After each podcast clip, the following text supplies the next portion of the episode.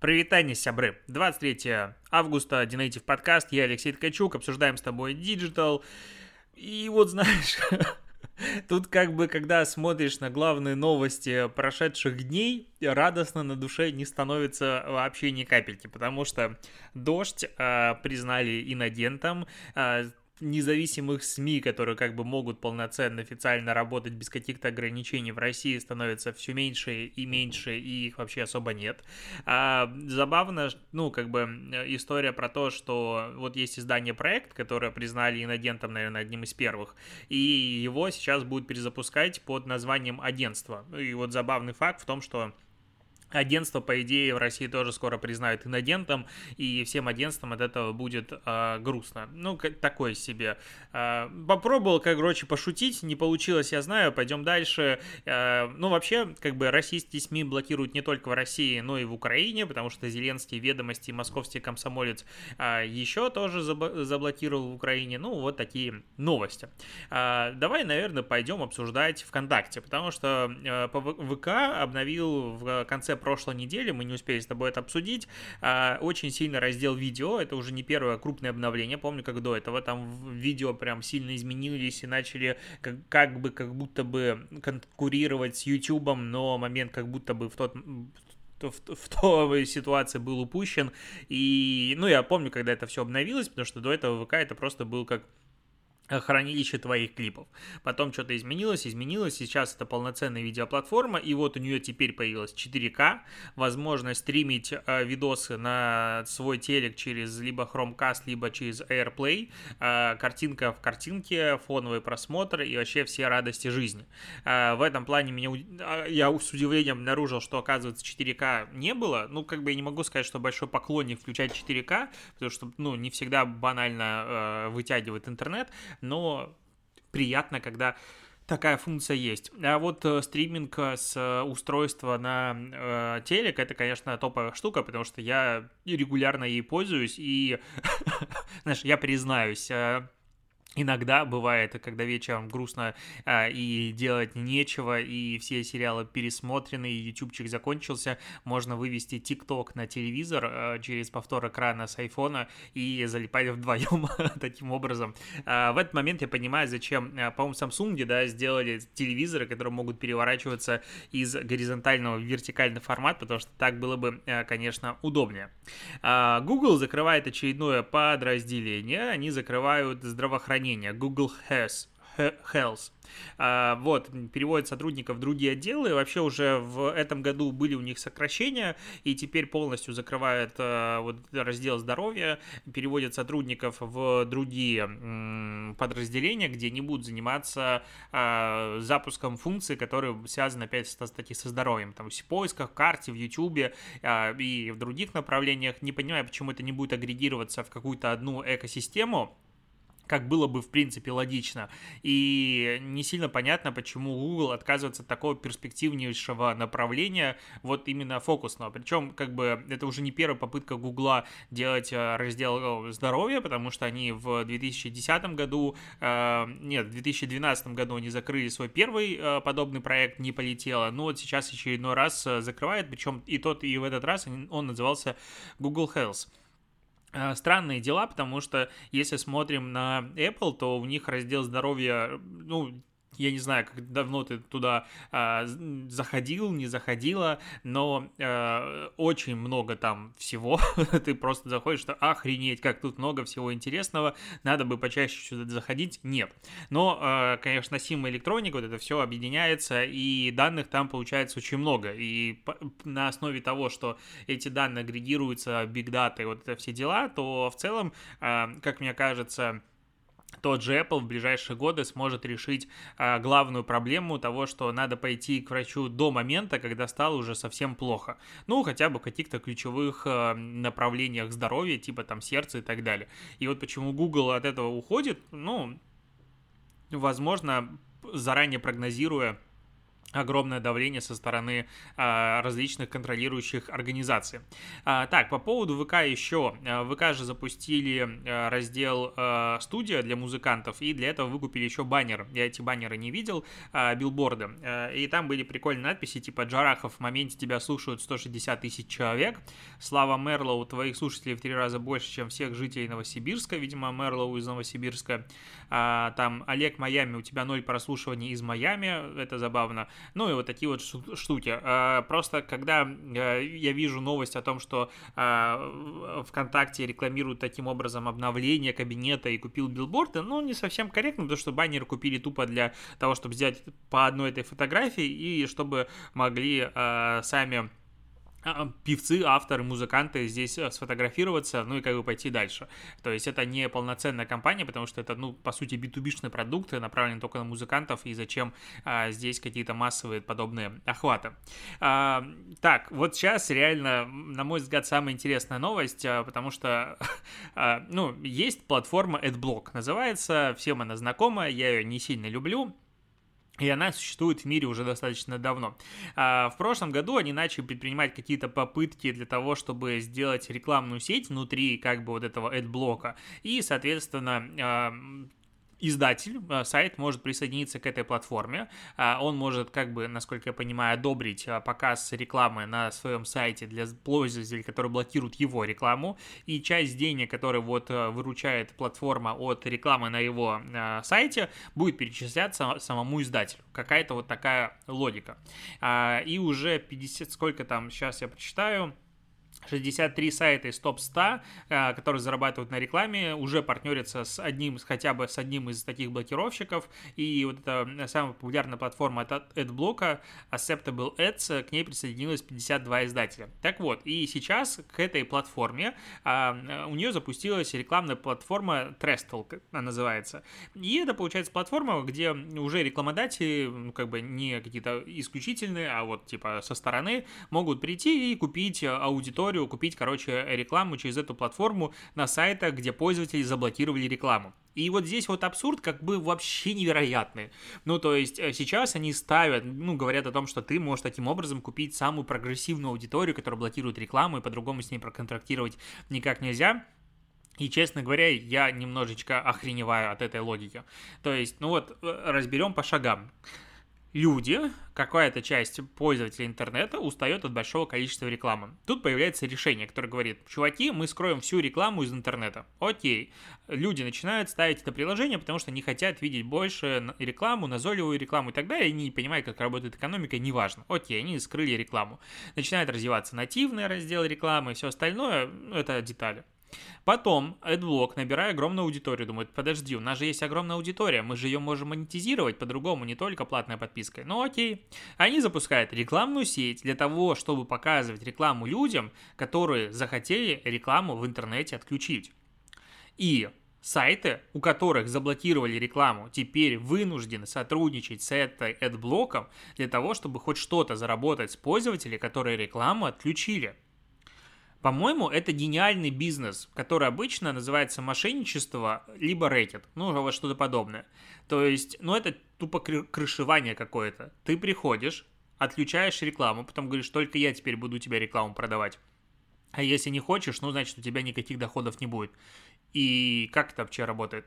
Ну, то есть, это же сюр и абсурд. Когда будет исти в сторону блока, потому что, ну, это какая-то, ну, это жесть. То есть, как это может функционировать вообще в принципе. И здесь еще надо интересно было бы посмотреть, э, работает ли реклама сквозная, либо только на тех сайтах, которые согласились ее таким образом размещать. Потому что э, я вот опять же не в контексте глубоко не копал, но если реклама размещается как бы, ну, условно говоря, везде, то, ну, это вообще, конечно, виллы получается. То есть, ты сначала везде блокируешь рекламу, а потом зарабатываешь на том, чтобы показать рекламу там, где ее нет. Как это может быть? Ну, то есть, ну, очень много есть слов, которые могут объяснить эту ситуацию, все не, нецензурные, я так радостно об этом говорю, улыбаюсь, но это, ну, реально фактически рэкет. Как это может быть? Ты либо блокируешь рекламу, либо строишь рекламную сеть, одно из двух. Нельзя делать одно и второе одновременно, ну, так не получается.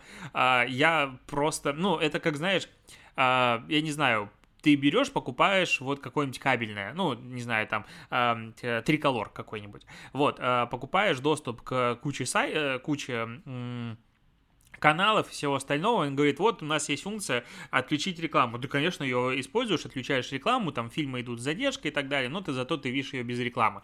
Но потом тебе в эти рекламные слоты, где реклама как бы выпилена с какого-то фига, а, Триколор начинает показывать свою рекламу.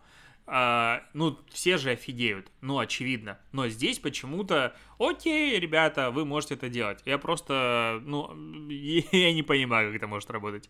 А в современном мире это какая-то, конечно же, а, жесть.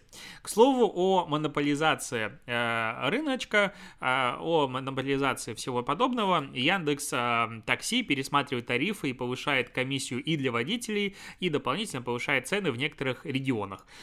Не знаю, почему я сказал к слову монополизации. Так вот, э, на 2%, по-моему, повышается комиссия, плюс, э, ну, там растет стоимость поездок в районе там 20-30 рублей, какие-то базовые, которые просчеты были.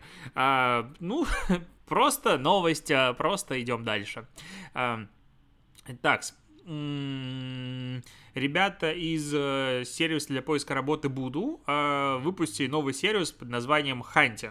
Короче, знаешь, это сервис для хит, ну, хитрых, короче, людей. А в чем смысл? Есть а, какое-то количество вакансий, ну, большое, допустим, вот Альфа-банк ищет бизнес-аналитика. И если ты рекомендуешь э, такого бизнес-аналитика, э, то Э, комиссия, ну, то ты можешь получить э, вознаграждение в размере 133 тысяч э, рублей за человека, который придет и пройдет испытательный срок по рекомендации от тебя.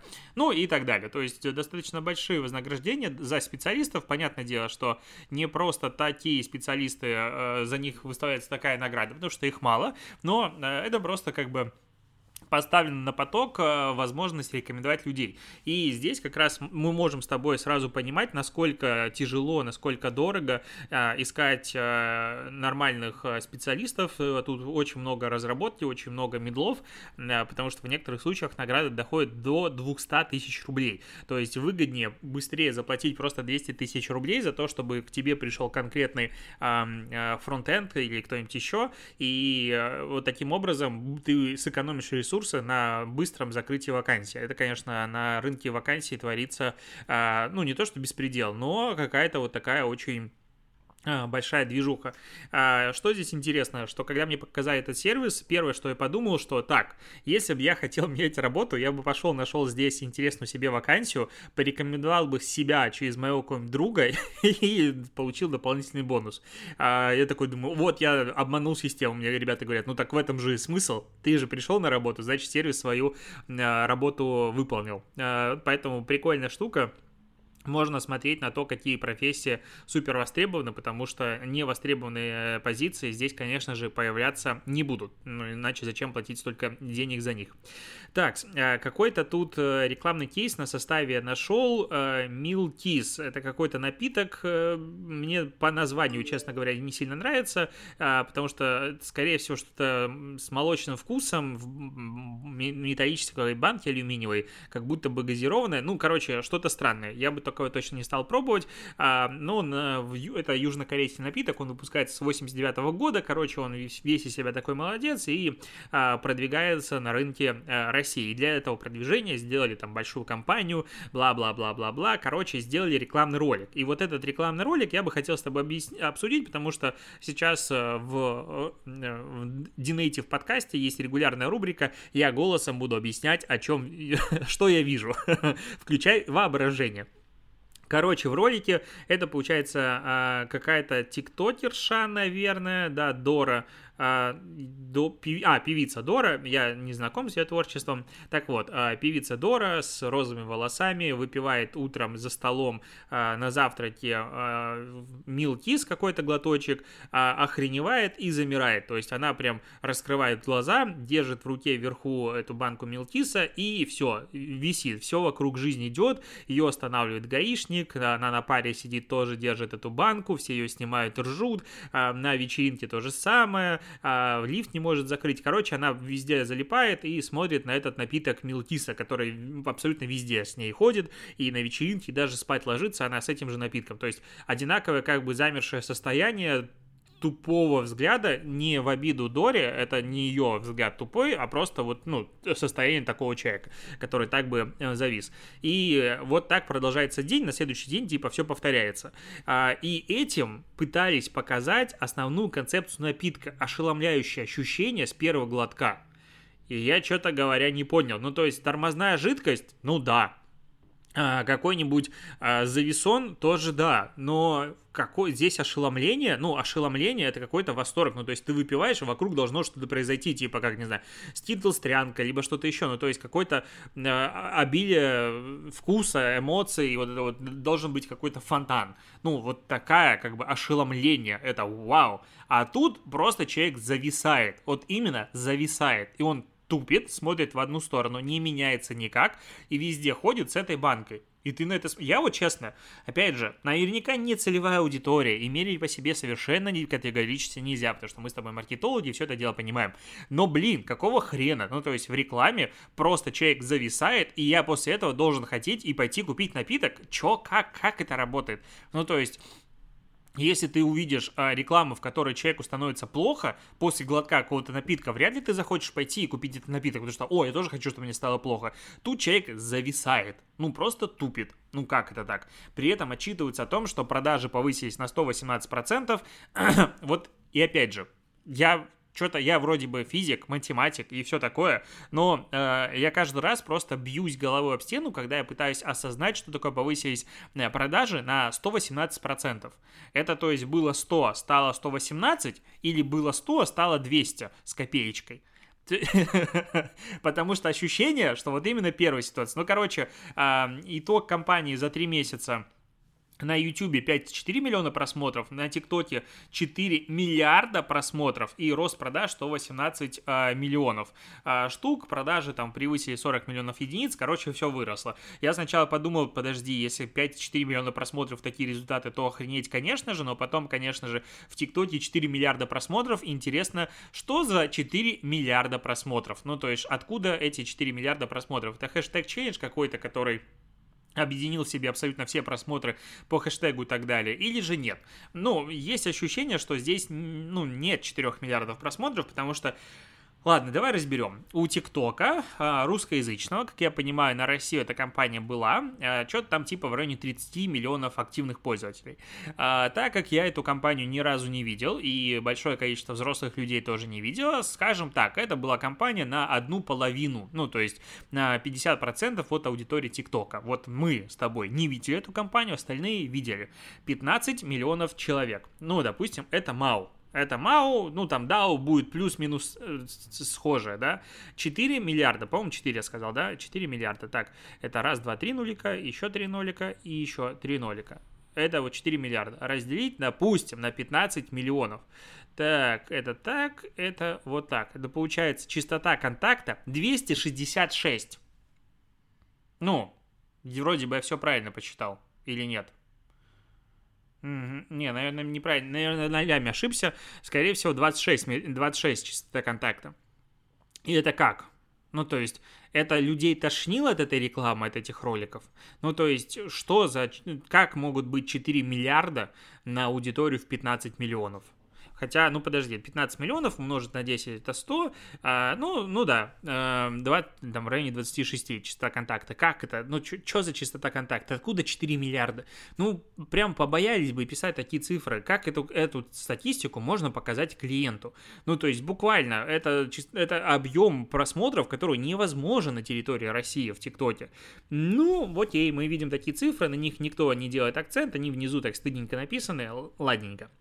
А что еще хотел тебе рассказать? АКАР – это Ассоциация коммуникационных агентств России – оказались обеспокоены конфликтом между а, благотворительным фондом «Подари», ой, «Подарок ангелу» и агентством «Сметана», который на прошлой неделе мы активно с тобой обсуждали. И, короче, они теперь создадут новый индустриальный стандарт, который будет регламентировать все этапы работы рекламных агентств с некоммерческими организациями. А, ну, в целом, да, наверное, такая штука нужна, просто не потому, что там кто-то хочет кого-то обмануть, а по причине того, что есть большое количество особенностей при работе с НКО, которые нам в агентствах, в коммерческих, обычных, классических проектах а, зачастую непонятно. Я бы сюда пробовал объединить какой-нибудь кейсбук, который показывает, какие механики работают, как это работает, какие-то ключевую статистику и так далее. Опять же, а, как я понимаю, в благотворительности все это может быть очень прозрачно и может быть очень понятные а, расчеты конверсии и всего остального для того, чтобы такие рекламной кампании были бы супер прогнозируемыми. И вот такой документ, мне кажется, он бы отрасли сильно помог. Ну, то есть особенно кейсбук, особенно э, опыт, который вот э, будет трансформироваться в из мы сделали 10 миллионов охвата и вот такое количество пожертвований мы собрали, такая-то аудитория так реагирует, такая-то аудитория так реагирует, это все было бы, как мне кажется, опять же, очень-очень э, ну, успешно и понятно. История со сметаной э, как бы не сильно э, пока Э, понятно, чем это все дело закончится, потому что там как бы, ну да, деньги не перевели, но почему столько, почему так, почему они держали, почему какие-то часть жертвователей, благотворителей э, не, отчи, ну, не было отчислений в фонд, и почему это была комиссия агентства, короче, есть много вопросов, на который Сметана как-то пока не спешит как будто бы отвечать. Так, а, Дзен провел опрос 3000, Яндекс Дзен, 3400 человек по всей России спрашивали про их увлечения. И оказалось, что 80% пользователей Дзена чем-то увлекаются. И ты думаешь, охренеть, у 80% людей есть хобби. Вот это, конечно, круто. А потом читаешь топ-5 увлечений. Топ-1 – музыка, потом путешествия и походы, потом чтение, потом кино и сериалы, потом рукоделие или вышивка. Ну, э, вот как бы опять же, не в обиду кому-то, но чтение и кино и сериалы – это так себе хобби. Ну, то есть это прям не хобби, это обычно, ну, все смотрят музыку, э, сериалы, фильмы, и все слушают музыку, ну, так или иначе. А музыку, конечно, можно э, создавать, ну, типа, вот я хобби, я играю на гитаре, это немножечко другое, ну, то есть я бы не назвал это э, музыкой, это тут э, как, можно делать какой-то подраздел. Путешествия и похода, ну, Мне, честно, слабо верится в то, что у огромного количества россиян в топ-2 э, хобби это путешествия и походы. Потому что походы в стране вообще никак не развиты. Поход на шашлыки, выход на природу это не хобби, а это то, чем надо заниматься регулярно. Поэтому получается, что из топ-5 увлечений, на мой такой скромный взгляд со стороны, рукоделие или вышивка является самым главным хобби. Ну, потому что все остальное можно смело просто выкидывать за, и убирать за скобки. Ну, кино и сериал понравилось, что это за хобби. Такая себе история. А, есть еще статистика по поводу того, во сколько людям обходится их хобби. 50% а, ответило, что в 10% от дохода, 21% ответило, что не тратят деньги на это. Ну, конечно, читать и а, смотреть сериальчики можно и бесплатно. 17% ответили в 25% от дохода, и 3% ответили в 50% от дохода это что-то как-то жирно. Ну, то есть 25% от дохода тратить на хобби, ну, это прям очень жирно. Ну, то есть прям это, ну, это так очень, очень хочу сказать жирно. А, я трачу намного меньше, и, ну, если 25% от дохода я буду тратить, то это, конечно, будет ну, как бы хор- хорошую коллекцию Лего можно будет сделать, и можно будет э, ездить на гонки Формулы-1 регулярно. Но что-то как-то этого точно не хочется. Я прям не верю, честно, не верю в то, что 25% от дохода тратит, ну, по сути, каждый пятый россиянин на хобби, с тем учетом, что половина хобби — это чтение, кино, сериалы, музыка. Ну, такого не бывает. А, кроме того, как давно вы увлекаетесь своим хобби, более 5 лет ответило 64% опрошенных странная статистика, честно говоря, непонятно, что с этим делать. Но так, такая, что есть, то, то и рассказываю.